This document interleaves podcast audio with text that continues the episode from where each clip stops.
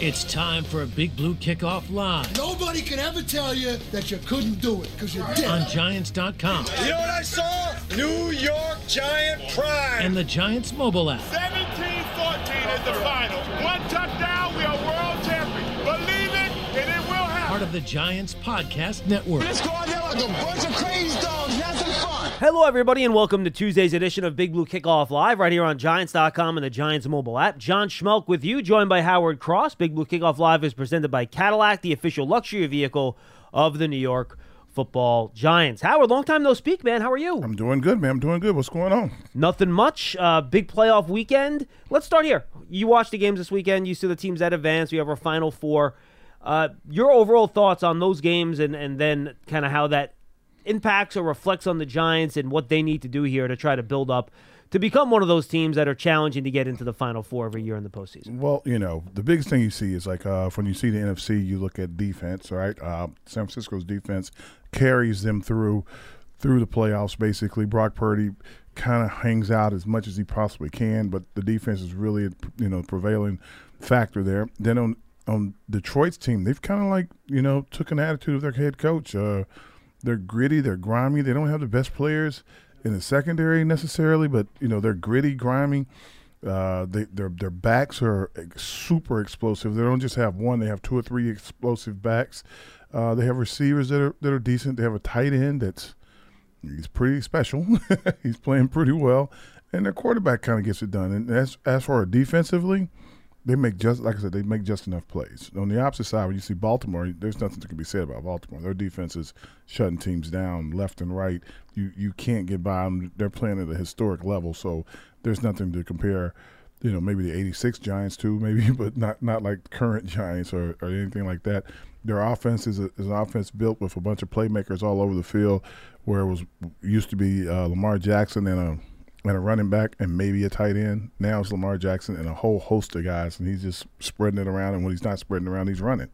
Their offensive line plays exceptionally well. No one is talking about how well you know their their offensive line is playing, uh, which is like I keep harping on over and over again. Uh, I like the Texans. Uh, their young quarterback's going to be great. Uh, their defense is looking you know decent. It's, it's a hard thing to ask to try to stop Lamar Jackson, but you know, if, if he goes on and wins the Super Bowl this year, it is going to be harder and harder to stop that team going forward. All right, 201 939 4513. 201 939 4513. We're going to take your calls early and often on today's show, folks. So get on the line. We have a couple open lines. Come join us, talk some Giants football. So, Howard, in that context, mm-hmm. if, if you're the Giants heading into this offseason now, and obviously you have free agency, that's followed by the draft, mm-hmm. what would your top priority be if you're the Giants and you're trying to build up to returning to the playoffs this year like you did uh, two seasons ago? What do you think the top priority should be for the Giants this offseason? Well, first off, you're going to figure out if you're going to sign Xavier McKinney. You got to get him kind of like locked in or locked out. You got to know what you're going to do with that.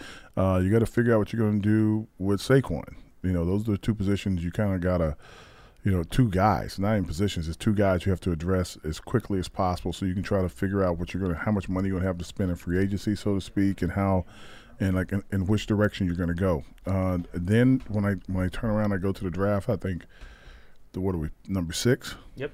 Number six, you're probably looking at one of the, the one of the offensive linemen that are probably the best offensive linemen uh, coming out, or you're looking at a, at, at a cornerback, another cornerback, uh, which could be possible for number six. Outside of that, there are going to be a couple receivers. That Yeah, could- I'm not sure there's going to be a corner that that's worth the bang for the buck at six. Okay, A couple guys out of Alabama are good. I'm not sure they're going to get into the top ten though. uh, I think Kool Aid would be pretty right, pretty right there. Here's my hot take. I think Terrion Arnold's going to get picked before Kool Aid McKinstry. Nice. I think Kool Aid's going to have a better career. Well, he might. I definitely do. He he's a kid special, but you know the the, the offensive lineman from Penn State, the offensive lineman from uh, Notre Dame, both guys will be there. So that that's you know those those two guys will be attractive. you would lean those guys over a receiver in that spot. That is a good question. Um, uh, uh, Harris will be off the board. The Yep. kid from Washington will be the next guy. He- I'm assuming. Or Nabers from LSU. Or Those are the Nabers two from- guys.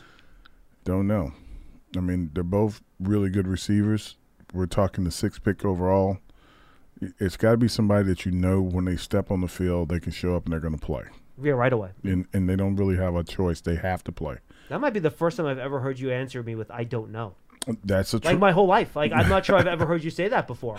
yeah, I'm but gonna you- cut but- that and put it in the archives. No, when you when you look at the, when you look at the draft, you know, as it starts to settle in, it's not settled in yet. I think like they got mock one out right now. When you start looking at the draft, you start looking at the six pick.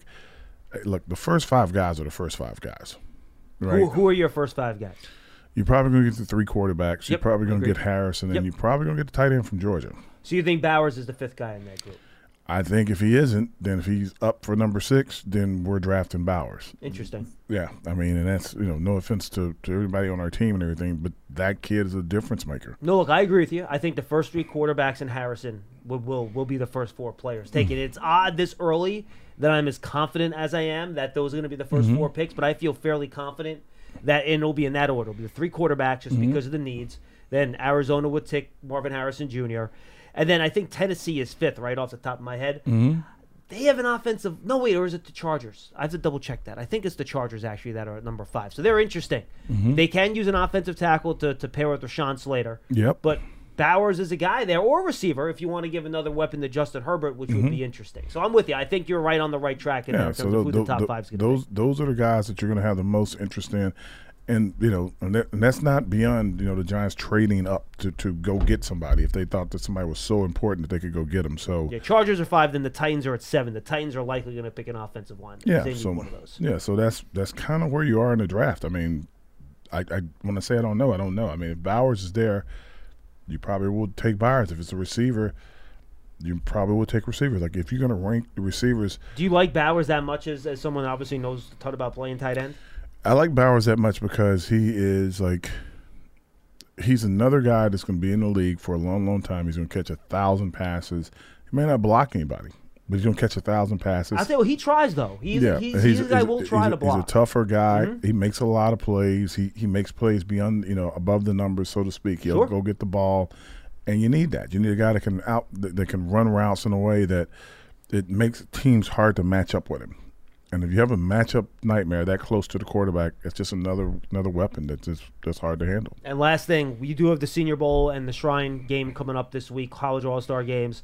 Uh, you were involved in, in the Senior Bowl when you played, Mm-hmm. and you were coming out. Tell me about what that experience was like. I know you didn't play in the game; you were hurt. What was your injury, by the way? Uh, I had broken ribs from uh, my last game in college. You wuss. I'm just kidding. I'm just kidding. Trust me, broken That's ribs funny. don't. You don't want to mess around with those. three broken ribs. how, yeah. how long was it between your final college game and the Senior Bowl? uh, we played About a uh, month. like roughly late December, early January, and Yeah, so about a month. about a month about a away. Yeah, so it's not like you know you really get like that week of practice down in, at the Senior Bowl. They they select you, you go down. They're like, oh Howard, come down anyway. So I'm like, what do you want me? to I ran a couple of routes. Well, you're an Alabama guy, so I'm sure they wanted you there because you're an Alabama guy. I It makes ran- sense. Yeah, I ran a couple of routes very gingerly, caught the ball. They're like, oh, okay, you sure you don't want to put pads on? I'm like, yeah, I'm pretty sure I'm not going to put pads on. like, I can't breathe. Like, they're like, oh, okay. So Well, that is quite the Cam Newton outfit he's rocking on Good Morning Football today, huh?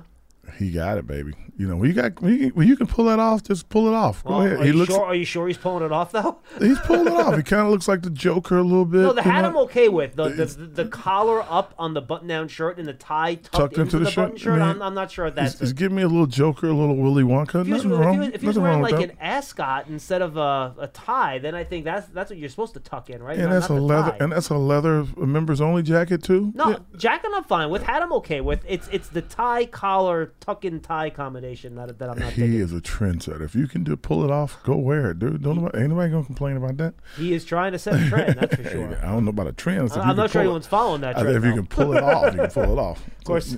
Yeah, but like the Senior Bowl's like like really cool. It's really funny when you get to see your your contemporaries, the guys that are the best at their position from around is. the country, uh, coming in. I thought the funny, like I don't know if they still do this. They used to get us. They made us get in line and weigh in.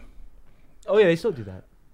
That's probably the most cattle herding slavery type thing I've ever seen. Well, it's it's, it's, It's not as, hilarious. it's not as bad as the combine. Uh, they they, there. they literally had yeah, us to in. come out in undies. That's what they do Basically there. pose in front of everybody. That's what you do. Like uh, I'm- standing behind the twins for that played at Cincinnati. They were like massive dudes. Both of them were like 6'6", 300 pounds, like perfect, not a not an ounce of body fat. I'm like standing behind them, like hadn't worked out in like a month. Like And I'm like, my workout pro. I got to get on a new workout program. Look at these guys. What is that? I don't even know if they ever played in the league. I just remember seeing them like those. That's that's ridiculous. Look Remember their that. names? Twins from Cincinnati. I don't remember no, but I just that's that's what you know. I was like, I think Derek was standing behind me. I'm like, Derek. He goes like, don't even start. I assume Derek had worked out in the past yeah, weeks, but, though, right? but it's just funny to see Right. people that you see people that look like that. That's it, it was pretty cool though. But you know, uh, you know, being around the guys, watching what was happening, seeing a lot of coaches, talking to a lot of uh, the coaches and GMs, and you know, trying to figure out like you know, can you, what what could you do? I got more workout. You know, when guys came to the school and saw me and got to run the forties and lift and do everything. What was your "Oh, 40 yard dash time? Probably five five or something. I was Oh, slow. it could've been no, 5'5". No, I ran like the fastest I think I ever ran I think Pierce could run like, like- five two. like on a clock somewhere it was like a four seven something. But mostly, but I didn't run fast until almost March. No, makes that- sense. Yeah, because I was like I couldn't catch a full breath. So who, I want to dig into this. Who broke your ribs?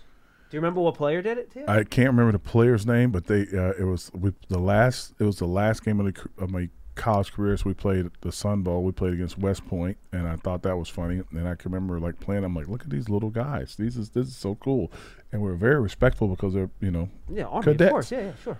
and I was you know running routes and catching passes and like having a great time, and and they called the pass like a seam pattern. You're supposed to stay outside of the numbers. I'm like that little safety, he's gonna be scared to death to tackle me, and I ran right up the middle, and he hit me and his had an imprint of his his helmet in my ribs, and my lungs like, "Phew." I'm like, that didn't feel good. I should have stayed outside the numbers. I, in, uh, in my entire career, the only time I didn't get up and come off the field was that time I sat there because I couldn't breathe. I'm like- really? and they were like, "Are you? Oh, you just you know you just got the breath knocked out of you." I'm like, "I just got the breath knocked out of me." I said, "I think there's more than that." They're like, "No, you're fine. You're gonna be okay." And I remember catching the ball and going down instantly every time I caught the ball from that point. Wait, so you stay in the game? yeah, I kept playing. So it was one of those catch and get down. Yeah, you got to catch and do not take another hit. and like, and literally, like, uh, uh, oh my god, who, who was who's the guy who used to be here all the time with us? Um, been in the movies, Colonel Oh, Gadson. Colonel Gadson. He was in that game. We played against each Get other. Get out of here! Colonel I didn't Gadson. know that. Yeah, and then a few years ago, probably s- on the anniversary, you'll see if if that if that was 1988 in 2008 or two thou- uh, yeah 2008 I believe or 18 I don't remember probably 18 more likely. Uh, I went up to West Point to relive the game and with with a bunch of cadets that were there, and the safety that hit me was there. And He was like, "Man!" And they played the play over and over. Did they again. really? Oh yeah, it was hilarious. And like, what was I going to say? Like these guys served the country. I was like, I was like, I'll come up. You poke fun at me all you want. The announcer for Army goes like, and cross over to them. Oh my god! and it was just very funny. So I was like, I had a great time with the guys, man. It was awesome. I love these stories. These are great. I could listen to these all day. Pearson, that's the tease. I want Howard getting laid out in this in, in against Army as the tease. Uh, did you guys win the game, by the way? I would hope. Uh, yeah, we won the game. Okay, I would think Alabama beating Army, I imagine, would not be that big of an upset. All right, 201 939 4513, 201 939 4513. Go subscribe to the Giants Huddle podcast presented by Citizens, the official bank of the Giants. We do a bunch of interviews with analysts around the league. We talk to Giants in the front office, players, coaches, all that good stuff. Uh, we have a nice off-season kind of primer up right now with one of my buddies over at uh, Pro Football Focus. Go check it out. Talk about how much cap space the Giants have, draft pick, and according to the way they kind of calculate, Howard, they have the fifth or sixth most. Uh, fifth, right? The fifth most off-season uh, capital to use in terms of draft and salary cap Yeah. together to try to improve the team. So the Giants at a good spot here heading into the offseason. So go subscribe to the Giants Huddle Podcast, Giants.com, Giants.com slash podcast, the Giants app. Go check it out. And also draft season. We just recorded another episode this morning. It goes up tomorrow. We preview the All-Star games. Go check out draft season. That's presented by Visa with Tony Pauline and I. And of course, we'll be heading out to uh, Frisco and Mobile for the Shrine and Senior Bowls later on this week. And we'll have a lot of content coming your way from down there. All right, 201 939 4513. Hugo in New Jersey will lead us off today. Hugo, what's up? Hey, good morning, guys. Good morning. What's up? So, so um, both of you um, have heard sort of my priorities for the off season, at least for the free agency phase, which is around toughness and physicality. So guards, edge rusher, and uh, three techniques. Uh, notably missing from that plan are two free major free agents, which uh, uh, Howard alluded to, Saquon Barkley and uh, Xavier McKinney.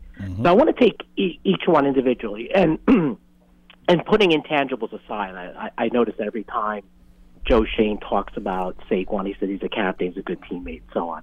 But strictly looking at what Saquon offers on the field, and I'm not thinking about the version of Saquon that was drafted second overall, who was a very explosive player. Um, sort of where he is today, entering his seventh year. What does Saquon offer that just any other decent back in the NFL uh, doesn't offer? In other words, Well, when I Hugo, see look, look, I think he is still he's much more explosive than your average running back. He still is. He might not be what he was when he got drafted. No one is seven years into their career, but like you compare him to Rachaad White, like he's so much more explosive than Rachaad White. It's not even in the conversation. Like Well- he's that he's he's much more explosive than It's, that. it's real easy. Hugo. It's real easy, Hugo. When you watch the games themselves, and, and when Saquon's playing, you'll watch the defense follow Saquon around the field. That's when you so um, so so to qualify what you're saying. If all your focus is on one guy to try to stop him, he must be a pretty explosive player, and that's what they're doing. They're they're, they're like when you play the 49ers, you got to worry, worry about Deebo Samuel's. You got to worry about the tight end being explosive, and McCaffrey's just a one third of what they're doing. When you're playing against the Giants, you have some decent players around, but you have one player that you need to stop. And Hugo, he is right. And we saw when Saquon went down, the, The way teams treated the Giants' run game was very different when Saquon was not in the game as compared to when he is in the game. the way they treated their play action, the way they treated Yep. everything around around the team. That's- Yeah, he is right yeah, about that. Yeah, he's pretty he's pretty dominant. Uh, I'm just wondering if teams have done that based more on reputation than what they're seeing on film. Because I, I didn't see, like, I don't see him erase angles like he used to. Um, and you know, w- when things are blocked up, he hits the hole. I don't see him having excellent contact balance. He's never been a power player. He's never really lived up to being an elite receiver. So if you're telling me he's still explosive, we just didn't see explosive plays from him this year. So I'm wondering if that's more based on reputation and how we thought of him as a player, as opposed to what he really is going into his seventh year. That's I- my I- that's my concern about paying a, a running back. Yeah. You know, Okay. Ten million plus on the cap. I, I, I got to backtrack a little bit. I'm a believer in running game, not running backs necessarily. I mean, they're a component of it. But I remember Tiki Barber, his last three years were 2,000 total, because he was also an excellent receiver, by the way. Much better receiver than Saquon ever was. Yeah, I agree with And that. everyone said after the uh, 06 season, oh my goodness, Tiki's retiring. What are the Giants are going to be a bottom feeder? Well, you know what? In 07 and 08, they had an excellent running game with uh, Bradshaw and Jacobs, which really goes to tell you that the guys up front and the blocking tight end and uh, back then it was a fullback as well. That's what really matters in the running game, not so much the running back. I mean, look, I, I I point I point to the Eagles, right? Miles Sanders was a 1,300 uh, uh, yard back last year. He did nothing this year. D'Andre Swift was a castaway from Detroit. He was a Pro Bowl running back this year. I, I mean, it, it goes to the argument that running backs are a dime a dozen unless they have really exceptional characteristics. And I guess my point is, I'm not really seeing it with Saquon Barkley these days. Hmm. Maybe it's there, and you know he was handicapped by the poor offensive line, but I just didn't see any explosive plays this year. From. Well, look, he was he was tied for ninth most runs of ten or more yards um, in the league this year. So uh, he's not like at the bottom of that list in terms of explosive plays. And usually runs over ten yards is what you would consider explosive. And look, I just think when he when he's playing a lot of those games with Tommy DeVito as your quarterback, guess what? Did, did, he, did Saquon finish top ten? In rushing yards, no, I don't believe he did. I No, tell you no, he didn't even is. break a thousand yards this year. He was Well, at sixteen. I mean, he missed some games. Yeah. He was at sixteen. He's at he's, he's middle of the pack and he missed six games, I think. Five, Three games. Mm-hmm. Three games. All right, so Three games. Three games. So three games is more like four games. or O- five. only only three point nine yards per carry, which is a number that you Yeah, but you know the, the offensive line play was the offensive line play. Uh, that they're not going to apologize or you know making excuses for what they did. They they had a hard time, and they, they know they had a hard time. So when you're getting hit in the back, like the quarterback's getting hit in the second step of a three step drop, sometimes the running back's getting hit at handoff, and that happened more more times than not. So it's hard to be explosive when you're you know dodging two guys in the backfield. Yeah, That's look, just part of it. Look, and I'll say this. I mean, Hugo, and I think Howard agree with this too. Is Saquon the same guy that he was when he got drafted No, seven years ago? no, not. he's not. He's the, he's not that same guy. Not I, same I- guy after the first year. Correct, and and we, we agree with you on that. And I I get where you're coming from on the. It's more of a run game than a running back thing. I agree with that too. Um, but I got to be honest with you. I was swayed a little bit this year when, and I know because Howard and I weren't talking about this at the time. We talked about he we me and, me and he saw it from the sideline. I saw it from the booth. You really did see teams treat the Giants differently in terms of how they defended them when he was on the field differently. versus not. Now, whether that's reputation or if it's still on his body or not, I'll let you make that decision. But teams were treating him differently, and And when it was blocked up, he was a 20 yard, 30 yards down the field before someone got to him. and and and you know my and, and here's kind of where I'm torn about it, Hugo, because I agree from you from a team building perspective. You know, paying running backs in their seventh year for multiple multiple years that can get tricky. We saw with Ezekiel Elliott, it can get tricky. Then no one's going to pay anybody as a running back. Right. It's just the way it goes. Mm-hmm. So I and, Yeah. and and Hugo, so here's here's the thing where I'm a little torn though. You know my whole thing this offseason, right? I want to get the offense better. And with my huge goal being to make the offense better, is my first move this offseason to take your best player off of your offense? you know what I mean? I'm, I'm almost working against myself there. Mm-hmm. Now, if I can turn those resources into a player that'll give you more bang for your buck than, than Saquon, then we can have that conversation. But that's where I'm, I'm kind of. I haven't landed anywhere yet. That's where I'm kind of arguing with myself right now. And that's and that's why I s- and that's Look, my- and my- Hugo. That's why I said in the beginning, you have to figure out what you're going to do with Saquon because if you if you can figure out how to sign him, you know, you sign him for around ten or so. If you don't sign him, his his cap number goes way up because it, the the franchise tag number Oh, is oh, huge. right. No, I, I I would never, I would never use the franchise tag. Mm. on. But, but he, here's the point. I think Howard made the point, which is no one to pay a running back. So, so my question is, if if Saquon hit the market, would he get six to eight million dollars in the open market? Because if that's what he would get in the open market, that's where the contract should be. I think he would get. I, I, I would guess between eight and ten.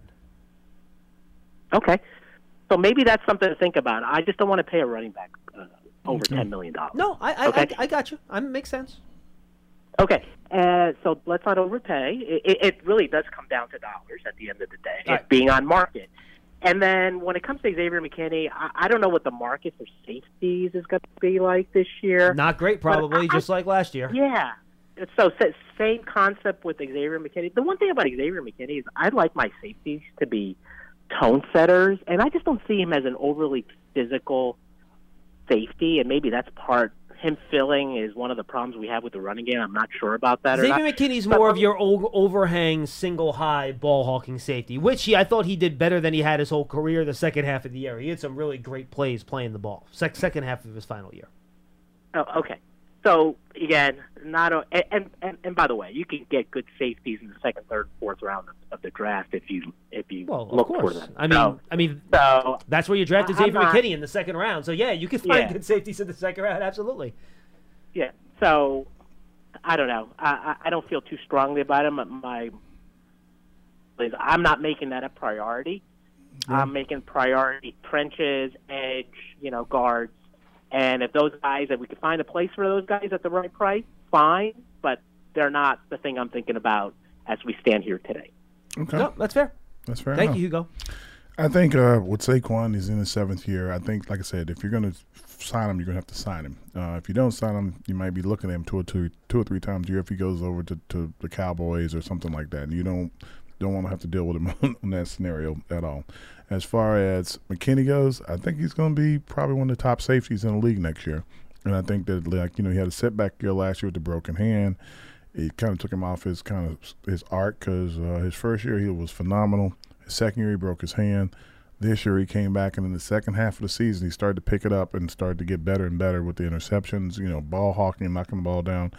He's just going to be one of the better guys. He's young, he's fast, he had a great range. So this is not me making him an Alabama guy. This is me telling you that you, as long as as long as he leaves and goes somewhere so far away that we don't have to see him, but maybe maybe once a year, I don't mind. But I do want to see him twice a year.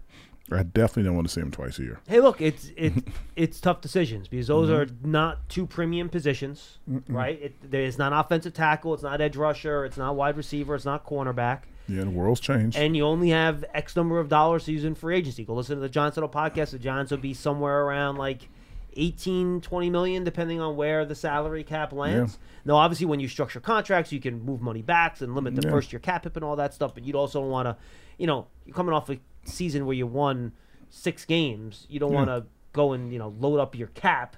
You know, you want to Well, try to it- build well, here's the thing. judiciously. Yeah, if you if you're trying to build a team, that's that's the thing that I think that that's going to be interesting. How they're going to build it? Are they going to build it saying, okay, now we know where we're going to be playing and kind of the schedule we're going to ha- probably have.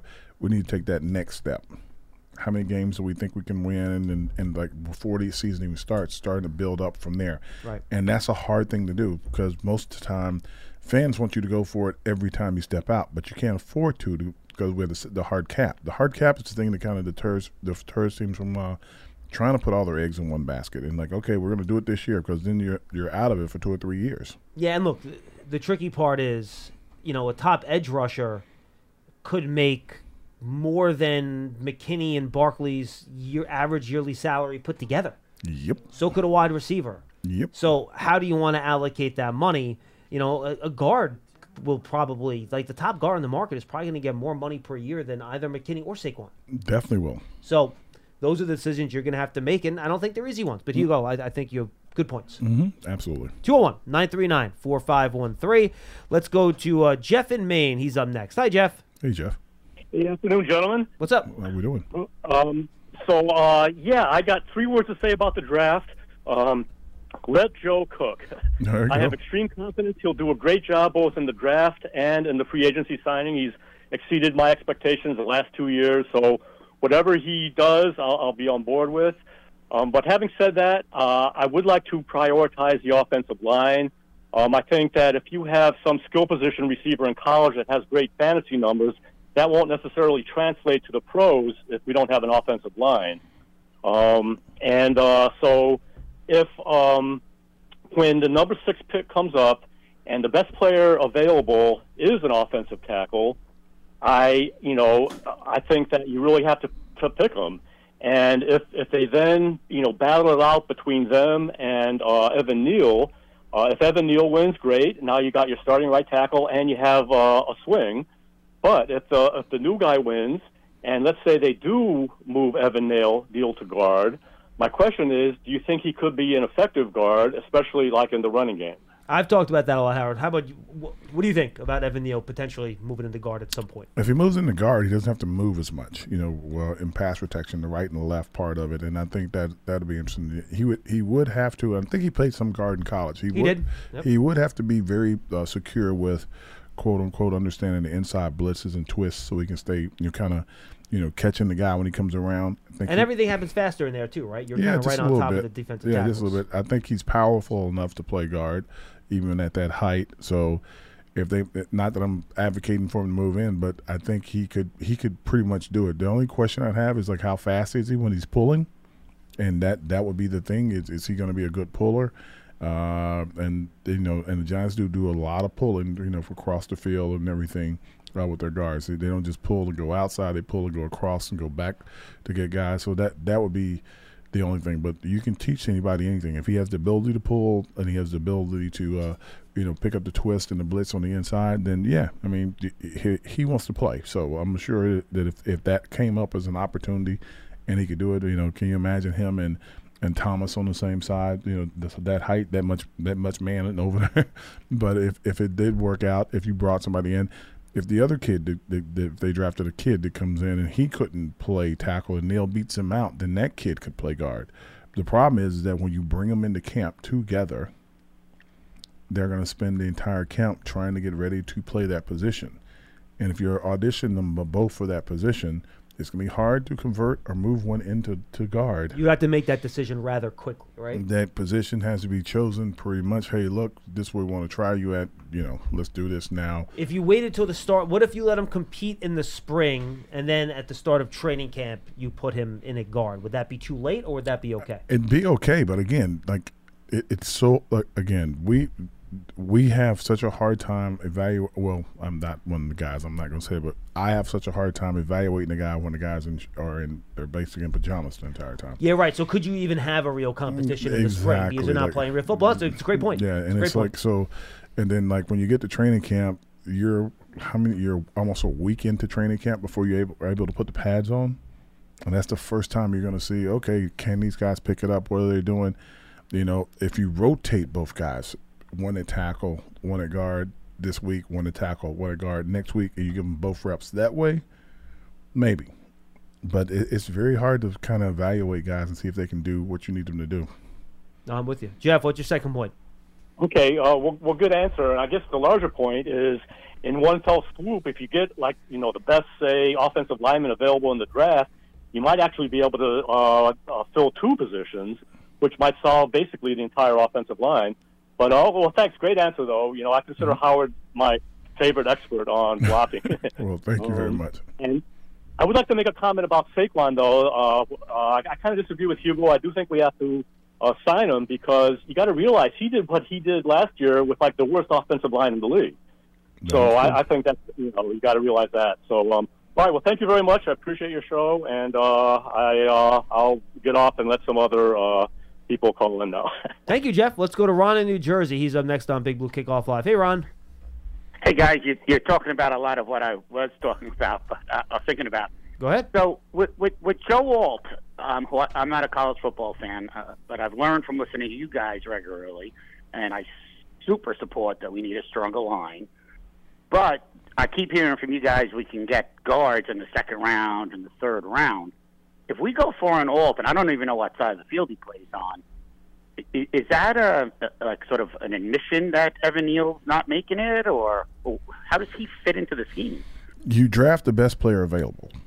And Period. And and if you don't draft the best player available, then you pick a guy, and then later on you're watching that other guy play very well, and you start to think, man, we passed on him for this guy that's not playing. And and you know I've seen that happen to a lot of teams. I've even seen that happen to this team. And Joe Alt has played left tackle. I- I've for seen it go the other And- way twice. And Joe Alt, and Joe Alt, by the way, has been a left tackle at Notre Dame. Yeah.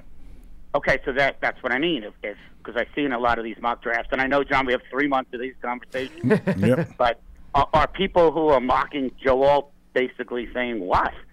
They're- Where does he go? Uh, but I think you would. I think the, the people that are doing those mock drafts, I think they are going to slot him in a right tackle, and you trust that he can move to that side. He's a very good And you athlete. could do that. Yeah, I mean, look, he's a guy that played tight end and wide receiver in high school. Believe Yes. it or not, he Did not know that. Okay. Yeah, his dad, who was a former NFL offensive lineman that Yeah. played against Howard, I'm sure, many times, he actually purposely made sure that Alt did not move to the offensive line until I think the, either the very end of his high school career or the very start of his college career, because he wanted him to work on his footwork and his Yeah. athleticism as a tight end. So when he moved to the offensive line, he would have a lot of built-in athleticism, so he could be more successful as a left tackle. And, then, frankly, if you watch him at Notre Dame, Pretty good. plan worked. he's really, he's really good. And, and the other and the other thing about that is that you know teams might move up to get him. So you know he's he's that pretty he's that big of a prospect. Yeah, and and, and Well, that's the thing. I'd right now, trading back. right? yeah, and, and Ron, re- real quick, the, the the top two offensive linemen in this draft are Alt and Howard mentioned this before. Olu uh, Fashanu from Penn, Penn State. State, mhm. Both of them are left tackle. So both of those guys, if you do select them early, with it, you're not moving Andrew Thomas, right? You're going to have to move Right. one of those two guys to the right side, and you know I'm sure they have a way to talk to these coaches. Maybe Notre Dame worked worked all uh, at the right side in practice a little bit. He Maybe probably State did started. those I don't- Fashanu. did he play left tackle his entire career? I don't remember that. He did in 22 and 23. Let me double check 21. I will double check that But right you know, now. the, he, but he had, like I said, when you come out and you're a basketball player and you're a tight end and you you're moving from side to side, you can do a lot. yeah, he, he he he played left tackle in 21 as well. Yeah. Okay. Mm-hmm. But you, you, you guys, not you personally, but the show has mentioned many times that you, you can't, or it'd be real difficult to move Evan Neal to guard. Do you think that's true, or Well, I mean, I, I- think there were various opinions on the show. To be honest with you, I think different people think Right. different things. You know, I. I think Paul is more concerned about moving him to guard, than then I, I would. Uh, that's something I- I'd be willing to I- try. I, don't have a concern with it. I think that he played guard Okay. in college as well. I think he can move to a. He could play several spots. If- Yes. yeah, Now, would so- I would I go out of my way, Ron, to to go mm-hmm. draft an offensive tackle to move him? No. But if you get there, and according to your scouting reports, the, your best player on the board by far is an is an offensive tackle, Mhm. and you think he's going to be a, Mhm. a- an All Pro tackle for 15 years like Andrew Thomas is? Well, of course. I, I think you have a, I think you have a hard time. And by the way, like I I think Fashanu and Alt are probably going to be graded higher than any of the offensive tackles over the last couple years that have been in the draft. To be Yep. quite honest with you, Oh, so okay. um, I would understand why you would do that, but I would not go out of my way to do that. You know what I mean? I do. Hey, quick question. I didn't mention this one to Pearson, and this might be out there. No, fine. Am I ahead. crazy to Am I crazy to think Leonard Williams can come back to our team? Is that too much money? Is he past the stage? a Like, lot of money. Good, it's a good question. too much money. Not wrong. good question. I don't know what Leonard's. You know, what is what, what is Leonard going to prioritize in free agency now? He's got paid a lot of money in his career, right? He's Yep. gotten paid a ton. Right. Is he going to prioritize getting a payday, or is he going to prioritize going to a team where he can win a playoff game? You know, the only and playoff presumably, game. wouldn't it be a great difference? Yeah, the only the only playoff game Leonard Williams has ever won was here with the Giants Yep. last year. Okay. So what's Well, I'd his like to have priority? him back. No, I look, and I think he would fit. I think they could use him, but again, that's a big part I of know your the numbers. offseason That, that's why. I, I didn't know if I was crazy, but okay. No, you aren't crazy. hey, I wouldn't really. I appreciate the call, Ron. I think the Giants would probably not want to focus on spending money on guys in their thirties. That would that would be my yeah, I think they want to get as young as possible and as, as good as possible, as quickly as possible. I think Leonard Williams is probably one of the top interior D linemen in the league. He's still explosive. He can he, he can still get after it like at a, a super high level. Because when he left the team, I think he was playing like eighty plus percent of the plays when he was in the game. So you just got to be mindful of the fact that that's a lot of wear and tear on a guy's body. Uh, but it he is great buddies with with with big sexy Dexy. So if the two of them came back and played together, I mean they could have a really good year. He turns thirty in June. By the way. Yeah, they'd have a really good year next year. And then my question would be, how many good years you're going to have at, at 30 plus? That's that's what we have to worry about. And he stayed healthy all year too. Remember, Yeah, he had all he the did in- he had all the injury problems in 2022, where he kind of dealt with the Shoulder, shoulder the, el- the shoulder, the elbow, that you know. yeah, I think he had stinger issues, and he Yeah. had he had five and a half sacks this year for an interior defensive lineman. That's, That's, pretty good. really good. Yeah, that's really so high. he could still play, but again, with where the Giants are coming off a six-win year, do you want to invest big money in a guy that's going to turn 30? You you want to invest. You want to try to keep as many young contracts as possible when you're doing this. That's I think that's what they're. That that would be my choice if I was trying to do it. And and the one good thing is that the the two top guards on the market, Robert Hunt, who's a tackle who came in as a tackle, got moved to guard Mhm. uh, by the Dolphins. He's only 27. Mhm. And then Kevin Dotson, who was a guard for the Rams this year, who was previously with the Steelers, got traded to the Rams in the offseason. He's also only 27. Okay. So if you want to target one of those two top guards, you're getting a guy in his mid to late 20s. That's what you're looking for. Where if you sign him to, let's say, a five year deal, Mhm. he's still only going to be 31 or 32 when that deal's up, which Yeah. is kind of what you're looking for. That's what you're hoping for. Yeah, absolutely. 201 939 4513. 201 939 4513. Tim and Charleston's up next. Hi, Tim. Hey, John. Hey, Howard. Great to talk to you guys again. Um, so, Where is Um, wh- where in the world is Tim calling from today? I always like to play that game with you, Tim.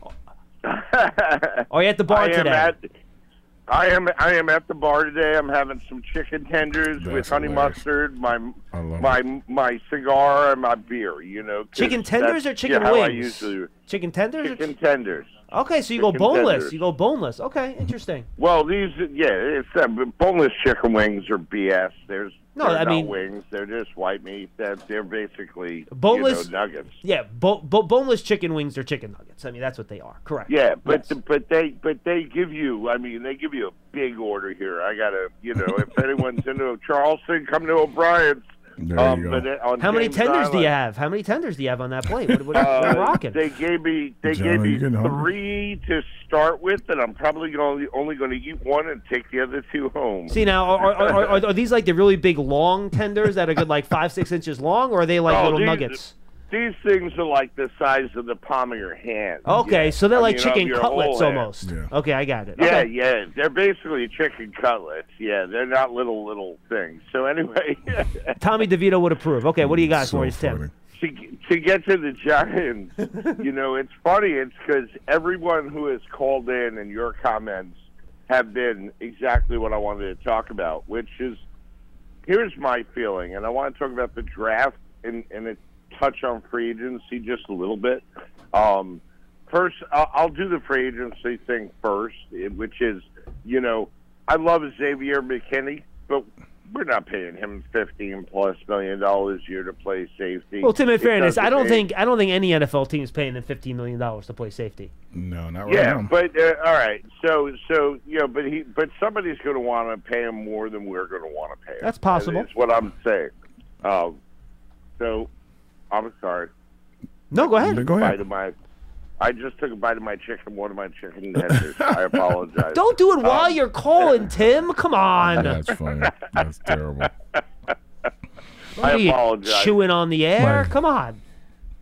Uh, you, well, you don't hear me chewing. No, Um, but if you just took a bite, I know what you're you doing. Let him talk. We saw. All right.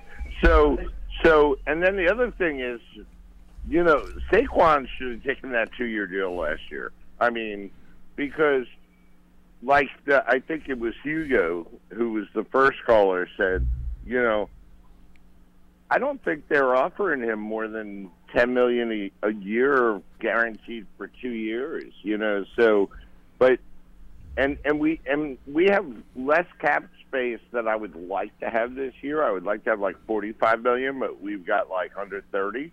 So, um, and we we we got to improve our guards.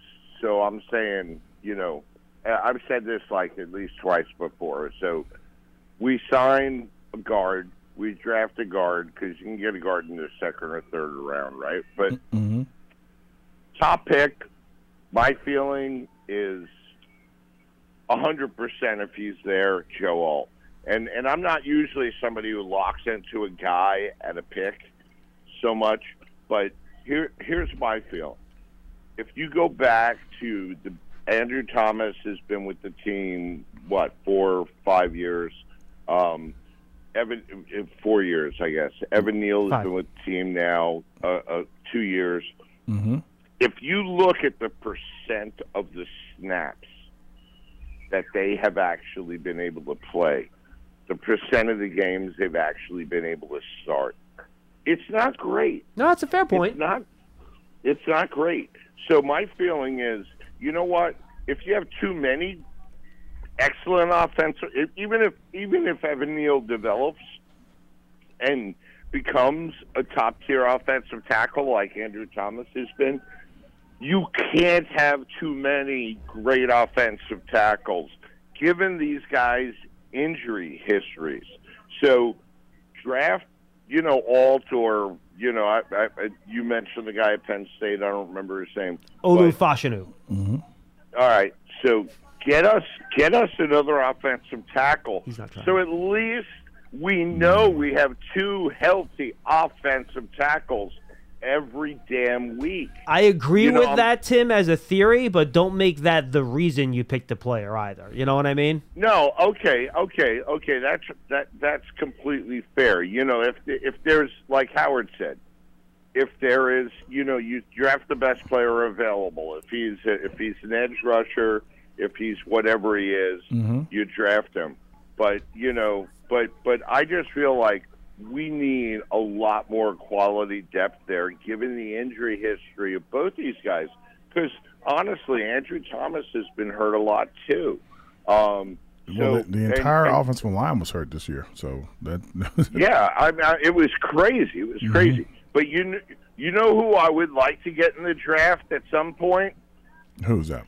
The the next Howard Cross, because that would make our team so much better. They don't make tight ends all- like Howard anymore, Tim. Like, oh, no, oh, I, I, every- unfortunately. Now we're DNs Although- or, or offensive, offensive tackle. tackles is what you are. Absolutely. although although Howard does like Daniel Bellinger, Yeah. and I mean he's he's not Howard Cross, but but but you know but I would, I would, I would, I would like to draft you, Howard, if you were 21 years old again Yeah. this year. You know, the would- only I problem, Tim- make our team I a don't know if I'd be coming out. I'd be trying to get that extra Tim. NIL money. appreciate the call. Appreciate the call, Tim. I don't know if I want to deal with the locker room issues that come along with this guy though either. what You know, he's very issue? disruptive. yeah, right. Big mouth, always Yeah. told he's always locker room lawyering back there. It's, Nah, it's a big nah, I- problem. I, was like, just I believed in me the whole time. I don't care what everybody else thinks. They're like, oh, you're a six round pick, man. I should have been first. What are you talking about? Let's go to John in New Jersey. He's up next year on Big Blue Kickoff Live. Hey, John. Hey guys, how are you? We're good. Very good. Nice to talk to you, Howard. I haven't talked to you yet. Hey, good to talk to you. Okay, so um, I called in uh, a while ago with you and uh, Schmeelk and uh, Paulie, um, but I think definitely I want to talk about the draft. Yeah. Um, my number one is definitely. If he's there, we got to get him, and if we have to move Neal around, we got to do it. Because I'm telling you, I, I was looking at his tape a little bit. I started getting really into the draft and watching people's tapes and trying to like you know get an idea of how they pick because I think it's fun and I don't know, just all is like you said, he was a tight end in uh, you know high school or whatever. He he's very nimble. He can move. I feel like Neal is he can't move as fast, and if we have to move him, I think Alt is going to be a phenomenal player. And I'm tired of passing up really good players and like, oh, we could have picked him, we could have picked him, and then we didn't. He's a stud. We need to start getting studs on these lines because even if we get a receiver that's really great, if if we don't block for Daniel, how are we going to throw the ball to him? You know what I mean? Yeah, remember, John, there And are other and- ways, though, to improve the offensive line besides using the sixth overall pick on one, too. Like, there are other ways to address this issue. No, like, if you go out there No, and, right. and you and you sign the top guard on the market, and then you, let's say, you use your first, second round pick on a guard, I, I, I Well, would yeah. feel pretty good about the line heading into next year in that situation. Yeah, I mean, yeah, if we could sign somebody that that is really great and we could sign them, then yeah, let's let's pick a let's pick Nabers, let's pick Brock Bowers, of course. Mm, like I said, if, okay. if Alt isn't there, if Alt's not there, then yeah, I want to get Brock Bowers, I want to get Nabers, of course, because I think those two guys are going to be phenomenal, and I think we definitely need a tight end. I love Bellinger, but I don't think Waller's that dude.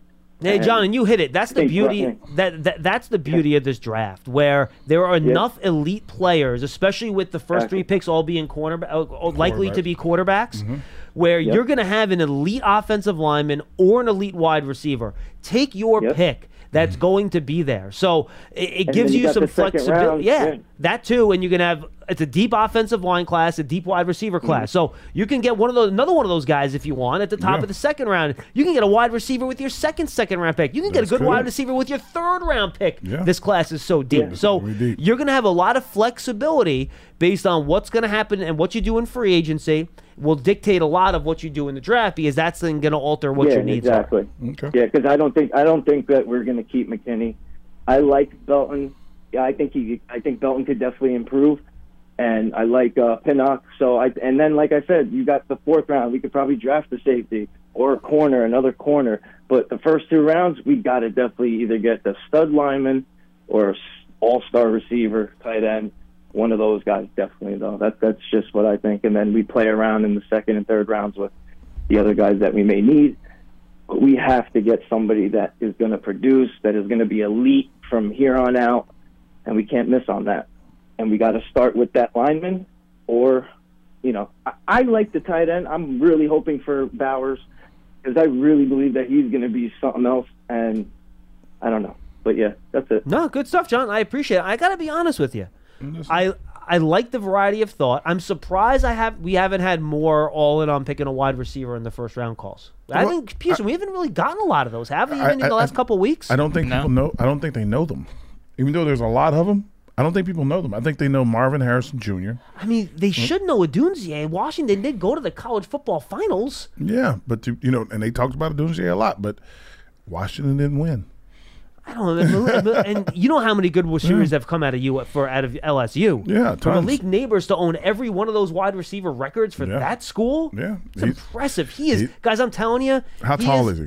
He's about 5'11", 6 foot. Okay, so you know that's what that's what people are gonna look at. Like, okay, he's like an average height receiver. He's not gonna be like this big, tall, kill you kind of guy. He, but he's he, got, he runs great routes. He, has re- great hands. He reminds me of Odell Beckham Jr. Yeah, he runs great routes. He has great be hands. honest with you, he reminds me of Odell. And you know, we talked about it coming out that year with Odell, and you know, we know what the talk was about him, but everything you hear about Nabers is that he is not a diva wide receiver. he does dirty work. He likes to practice. He does all that stuff. So Okay. I, I think the off the field stuff that you sometimes get with some of these top wide receivers, and we're Mhm, seeing mhm. it now even in Dallas with CeeDee Lamb's mom hitting Reddick like killing the quarterback, which is That's just hilarious. crazy. Um, and Mike, I think Micah Parsons' brother was out there killing the court. I, this just some wild stuff going down Yeah, in Dallas. it's just, But- it's just you gotta have you you have a me- medium for people to speak, and they speak and they go, oh, well, oh, you're related to so and so. That give you gives you a bigger voice. I think that's weird. I'm a relative of one of these guys. Like, I mean, But just it's weird. Shut up. That's Pipe weird though. down. Hey, but now they got their 15 minutes of fame. I know, but I mean, can, can you show some professional respect to They're- your brother or son, your They're- family member that's they are on a not team? Professional athletes. No, but you need. I mean, how can you not run that by your your your? re- I don't know. Again, they're- you're not professional athletes. I know. it's just it's it's it's not. It's in very poor taste, in my yeah, opinion. it is. You know that that's like uh, that's like me going on Twitter and like killing my wife's boss. Like I'm not gonna like, Then she'll be, then do she'll be- that. then she's working from home for free. Yeah, before, yeah. So so just at home, not working from home. She's just at home. Yeah. I mean, Like I mean, I guess, come on, again, like show some respect to like your if your your family. if, if your you? family's on a minute, if you if you post on any any of these things, I don't care what it is, if you post anything, anytime, whatever it is, and you have a kid that's playing a sport or a brother or or whatever, you might post about your family. Now the thing is, to me, that's funny is that people are looking for it to find. Like, would you ever go on Twitter and blast the Notre Dame coaching staff? No, but, but my, course not. But my point is, is like Howard some- Son plays in Notre Dame. For the so- people that don't. know. someone's looking for that. Like someone looked for his mother on are. Facebook. Like that. Her, I, I'm sure she doesn't have hundred thousand followers. Yeah, I, I have no idea. Yeah, but someone's looking for that to put that up. That's what you have to think about. Like before today, did you know who uh, uh, his brother was? Do you know? No, I no right? You had, No you had nothing on him No idea. anywhere. But he says that, and they're like, people are trolling, looking for, like, oh wait a minute, is that his brother? Let me let me put that out there. Like, can you believe he said that? Like I feel that's like Dak's brother might have said something once well, before. Dak, I think don't Dak's remember. brother's been very, uh, I would say, active. You know, Tad, right? Tad Prescott, I think, something I like have that. no idea. I- I- think I'm right about that. Don't laugh, Yeah. Pierce. I think I actually have it correct. Yeah, and he's like, you know, Stephen A. Smith show, whatever, ESPN. Yeah, like, Tad Prescott. Yeah, they're they're all like, you know, he has this. He's built a little like little. uh I don't want to call it fiefdom, but a little little broadcasting, kind of off the the backs or the heels of his of his brother. Like I got a famous brother, kind of moment, and there's nothing wrong with that, but that's that's what he's doing. Yeah, but then he's saying again. I didn't read the quotes. Apparently, he's saying that his brother wants out. But then you're speaking for your brother. Like, I I mean, He did on, not say Dak wanted out. Hold on, He me- said he would like to see Dak. Is out. that what he said? He said he would like to see Dak out. So I see bad headlines. That's why you got to read more than the headlines here. well, he's a- yeah. Um, You know, Dak's not asking to be out of Dallas. Yeah, I mean he can't. He's into a trade clause, so Yeah. he really can't. Yeah, I mean, he and- waives that. yeah, and he's I don't think for- Dallas uh, wants him out of. he's up, and he's up for a big contract. Yeah, he is up Yeah, for a big contract. absolutely. Absolutely. So it's it's just really, really bizarre. Anyway, 201 939 4513. Let's wrap up the show with Len in Columbia, Maryland. Hello, Leonard. Hey, Len. Hey guys, how you doing? Happy off season, Len. You seem very chipper today.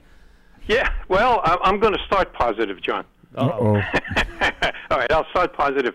I don't know why the following little tidbit fascinates me so much. What's that? And maybe and maybe you guys know the answer to this question. I think this is going to be the first draft where within the first, and I'm going to say eight picks, maybe it's seven picks, um, there'll be two kids from the same high school drafted in the first eight picks Who's that? of the draft. Well, I, I, I want you to guess along. Well, I want you to guess, but I'll tell you who the first one is so we can move along. Caleb Williams. Tell me who the second one is. He's an Ah. offensive line. He's an offensive lineman. It would have to be the kid from Penn State. Or Yeah, Fashio there you go. probably, there right? you Yeah, go. yeah. There you go. It's a kid from Penn State, Mm-hmm. Gonzaga High School, District of Columbia. Two kids off the same team in the first eight picks. I don't know if that's ever happened before. I, you know Howard- what? It's funny. I didn't realize, Len, that Caleb Williams went to high school on the East Coast. I thought he was a West Coast kid. He went down to Maryland. no, didn't he was he was no, a Maryland District- kid. District- Okay.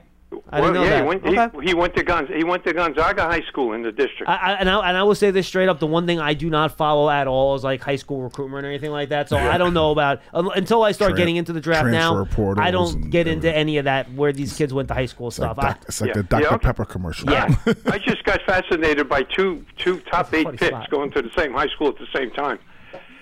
And and Howard, tell me, how did Caleb Williams get away from Notre Dame? I mean, if you can't, you know, Catholic high school, man, you got to get that kid. Y- You know, Jeez. I, I will. I will say this: that all the schools that I've seen, like especially what we call the SEC of high school football up here, they don't all go to Catholic schools. They just Yeah. they just don't. They you know, I know. A, a few of them will, but if they go I to know. Michigan and Alabama or, or, and Ohio State, they always choose one of those schools first. Yeah, yeah, yeah. Hey, um, safety. Um, Delpit from Cleveland signed for three years, thirty-six million, twenty-three guaranteed. Okay, How about that for McKinney? I think that's the ballpark you're talking about. that's pretty high, but that's about where it's. That's probably the, the base floor of it. Probably. I mean, look, I I, th- I think McKinney's agent will probably go out there and show the Jessie Bates contract around, and that's where they're going to start. Mm-hmm. I don't think teams will go there. Maybe they will, and you know it'll be a Landon Collins situation where, where where he gets what he wants and he goes. But I think that I think the Delpit deal was probably uh, a decent feel, Len, for where the thing could wind. up. and and they're gonna and they're gonna start treating safeties a little bit like running backs, and and it's sad to say, but they're gonna like devalue them for some reason or another, Yeah. and that's gonna gonna be bad. Uh, now, one thing we got to remember about that position on on on our team, his replacement is not on this roster. No, He's- not on the roster. It's a hole, another hole. If he disappears, then he's a good player. He's a good player. I would advocate for it. Howard, real quickly, if we need an offensive tackle, if we want to draft an offensive tackle, okay, what's wrong with drafting Blake Fisher from Notre Dame? the right tackle. Well, you'd probably right tackle. You'd get him probably in the, in the second or third round, or Oh, I'll bet or, he'll- or maybe okay. even later. Uh, yeah, there you go. I was I was going to say I'm hoping he lasts till the fourth. Yeah. I'm not advocating for it because we got a lot of holes, but Mm-hmm. you know that's the kind of guy. He, he plays right tackle. He's good. He's also played a little left tackle, I think, early in his career, Howard. Yep, he did. Um, but he's he's primarily a right tackle, and I even get out to the fourth round. That might be something. You know, you know, we'll see what happens. See what the reports. John's going. I don't think he's going to any of the bo- uh, to these uh, to these games. Is I have John? not seen his name pop up No, on either no, roster, which is surprising, by the way. Unless he's in with some type of injury I'm not aware of. No, they're, they're, Yeah. they're just like when they do the tackles and stuff. You have to be so dominant at your spot, and I think that Alt barely gave up any pressure, and the, and the other kid may have given up a couple sacks. So that that Yeah, that, yeah, yeah. that turns, you know. other Also, you know, o- o- he may have dinged his knee toward the end of the season too. That that may be one of the reasons, Sean. Maybe. I'm, He- he I'm may not be- sure he to may be be honest dinged. with you. I don't know. Yeah, yeah, yeah, yeah. yeah he may be dinged. Um, uh, John has heard me say this before, Howard, Okay. and and we got we got at least one more time to watch this player play this upcoming Sunday, and um, that's the left guard on on the Ravens. Okay. Simpson, number seventy-six. He's um, he'll be an undrafted. Well, he'll, be- he'll he was an undrafted free agent, but he will be an unrestricted free agent. Watch this guy. He's pretty good. I'm not sure the Ravens are going to let him slip away, but this is a kind of an under the radar guy. He's going to cost money. He's going to cost some money, but it's not going to be, you know, it's not Dotson money. He was a fourth Um, round pick, by the way, Len. He wasn't undrafted. He was a fourth round pick out of Clemson. Mm-hmm. Um, He was picked with pick correct, 109 correct. I'm in sorry. 2020. That's sorry. okay. Yes, he had a, he had a terrific college Oh, career. by yeah, yeah, he was Clemson- great. Absolutely. Yeah, yeah, yeah, yeah. But he's an unrestricted free agent. Something happened with the Raiders, and the only thing I'd be worried about, John and Howard, you know, our new offensive line coach comes from the Raiders. He may have he may have been with the Raiders when this guy was released by the Raiders. So, but still, he I've been watching him. He looks pretty good, guys. Take a look at him on Sunday. Well, he was waived. Yeah, you're right. He was waived at the end of the year, the first year he was with Bricillo in Vegas. So my guess is that if he was waived by the team that has our new Yeah. offensive line coach. Yeah. Might not be a target. yeah, it might not be it might not be a target, but listen, Don't- this don't- kid can play. Not, Take may not him- been that take coach's may not been the coach's uh, decision. That that That's, the- always, that's that- always a problem too. That is also Mhm. true. A lot of Yeah. times, Yeah. you know, you have issues with the head coach or something like that. No, and- not issues. It's not even issues. Like you're, you're fighting. You got you, you need somebody really badly, eh, right? And you have to like make a decision. And like, okay, Yeah. we can afford to lose this guy, but we need this to come to the table. And Len, So- you're right. He would be a lower cost alternative Oh, yeah. than the other two Oh, guys yeah, I yeah. talked about. That would be at the and, top of the And market. listen, if we signed him tomorrow, he'd be the best guard on our team. okay, I'm not gonna say anything. So okay, all right, all right. So so watch him on Sunday. Look, I've been waiting two weeks, John and Howard. I, I, I wanted to settle down after the season was over. Mhm. This this roster's a mess. It's a mess. Geez, I, I mean, let me let me tell you where I think the long range is with this roster. Now I know we're going to improve it in free agent, try to improve it in free agency and in the draft, and oh, you know, hopefully, you know, wishing and praying and hoping some of these players are going to mature and get better. Um, the, this team is a year away from being a year away. okay. All right. Now, I don't know whether that's building the team or rebuilding the team. If it's a, because we're talking, if we do the arithmetic on what I said, it's three years out. It's three years out. Brian doesn't have three years. He's in a tough spot. So is Joe Schoen. They're in a tough spot to turn this thing around. This this is this is not a good roster. Uh, I mean, we don't have enough stars. The cupboard is not bare. I mean, we got we got Dexter. Uh, you know, we got the left. We got Andrew. We got Barkley. We got McKinney O'Carroll. You know, you know, there's some there's some groceries in the cupboard, but the shopping list is long. I mean, it's really long. Well, Len, look, here's Len. Here is what you need, and you're right. I mean, I was going through this the other day too, right? And look, pass rushers in need because Ojulari can't stay healthy, right? Improvement on the offensive line is in need. Wide receivers in need. If Adoree Jackson doesn't get re-signed, cornerback is in need. If Xavier McKinney leaves, safety's in need. If Saquon Barkley doesn't re-sign, running back is in need. So look, Uh, there, you, there you go. The unknowns are unbelievable. but Len, We- here's what you need in order in order to make this a faster process than what you think it's going to be.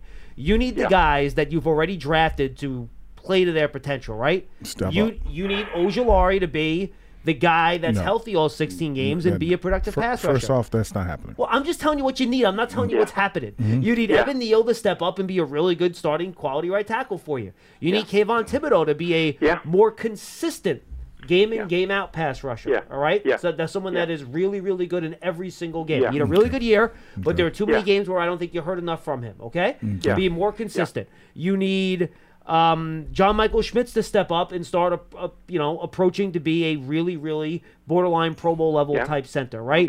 You, you know, you need Jalin Hyatt Yeah. to step up to be a legitimate, really good number two wide Yeah. receiver. Those are the type of things you need if this team is going to take that big jump quicker than you want. And look, that's what you need, right? You need the guys that you draft to become really good players. what you- yeah. what- what else- okay. what you mi- really mi- need- and you miss you.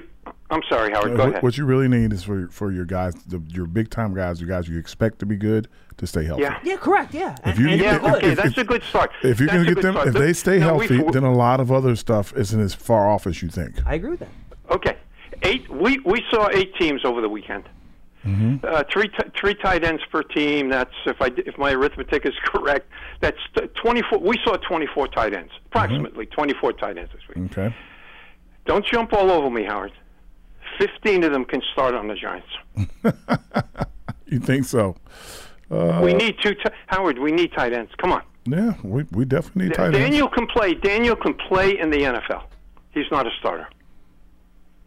Yeah. He's not a starter. Bellinger you're talking about. Yeah, you're talking about Bellinger. Yeah. Yeah, yeah, Bellinger. Yeah, Bellinger. I like. I happen to like Bellinger. I, I think he's. Yeah, got yeah, a good okay. Yeah. Yeah. Okay. Well, I, you know, that's why I say don't jump all over me. I'm when not. I, I'm not. I'm- okay. I'm, letting you okay. do it. All I'm right. letting you do it. All right. All right. Let me let me let me summarize and thank thank you for keeping me on as long as you have. Um, if we if we got a brand new head coach tomorrow morning, and I'm not advocating for that. Mm-hmm. all right, Daboll deserves a third year and maybe even into a fourth. Okay, unless things really go off the rail. Um, if we got a new coach tomorrow, we'd be talking about a three-year plan. Hmm. Hey guys, thanks for taking my call. Thank you, Len. Well, again, I think a big part of what that plan is depends on the quarterback situation too. Obviously, because any plan and growth plan you have, the centerpiece of that growth plan is always the quarterback. That's just the I- way I- it, it works in the I- league. I understand what he's saying, and I get it, and I understand because everybody's like, you got to do all these things. You look back at the, at the whole schedule and, and the team and what happened. This is what I think. I think if you get everybody healthy up front, that that's, that you know it's going to be there. Both tackles are super healthy. The center is super healthy. Then you can find one of those guards we've been talking about and, and name dropping and stuff. Put them in there. Your offensive line is pretty much intact, right? Now you you go and you we keep talking about needing a receiver, needing a receiver, needing a receiver. If the if the if the rate of, of Hyatt picks up, if you keep Slayton and he keeps playing at the at the level he's playing, and they have time, the Wan'Dale Robinsons, the the Hodgins, and the, and the and the guys, they are good enough to make enough plays to to do things. Tight end, Bellinger's a good tight end. Will Waller continue to be here? And how many years will he be down the road? Don't know. Bringing in a guy that's quote unquote your receiving tight end is awesome, but you're going to need another guy that's a hybrid, a Waller slash something. That'll be your third tight end. Outside of that, then you look at your defense. Look, Kayvon Thibodeaux was a game record. Like he he did it. he- you know, he he picked it up and in the middle of the season, played even better towards the end of the season. Game record kind of guy. Like he had a bunch of sacks. He did a good job. A lot of pressures. You couldn't get around the edge. Ojulari loved the kid. He was never healthy. The whole thing about him, he was going to be on a pitch count his entire career. That's what that that's how they drafted him. They knew that. Get a, get somebody here that can pa- that rush the passer. You get another pass rusher on the other side, Ojulari. I mean, it- it's you know can come in and spell him maybe, but you get another pass rusher on the other side. You got Thibodeaux on that side. You got Big Dex in the middle. You get one interior guy, and you need one corner. That's kind of what you have to do. And everybody goes, "Well, the, the safety isn't on the team. The safety is on the team. You know, Belton, he could he could play. He had two interceptions the moment he came into the game. He can play. He can play down and force. He can play back. You may lose a little bit of the range from side to side, but you got guys on the team that can play. They're not that far away. They just got to make the guys that they have before they start picking guys up. They have to make plays. That's a year of, of Hyatt in the weight room getting stronger. He's going to keep his speed. He just needs to get stronger. That's that. You know, that's John Michael Schmitz in the weight room getting stronger.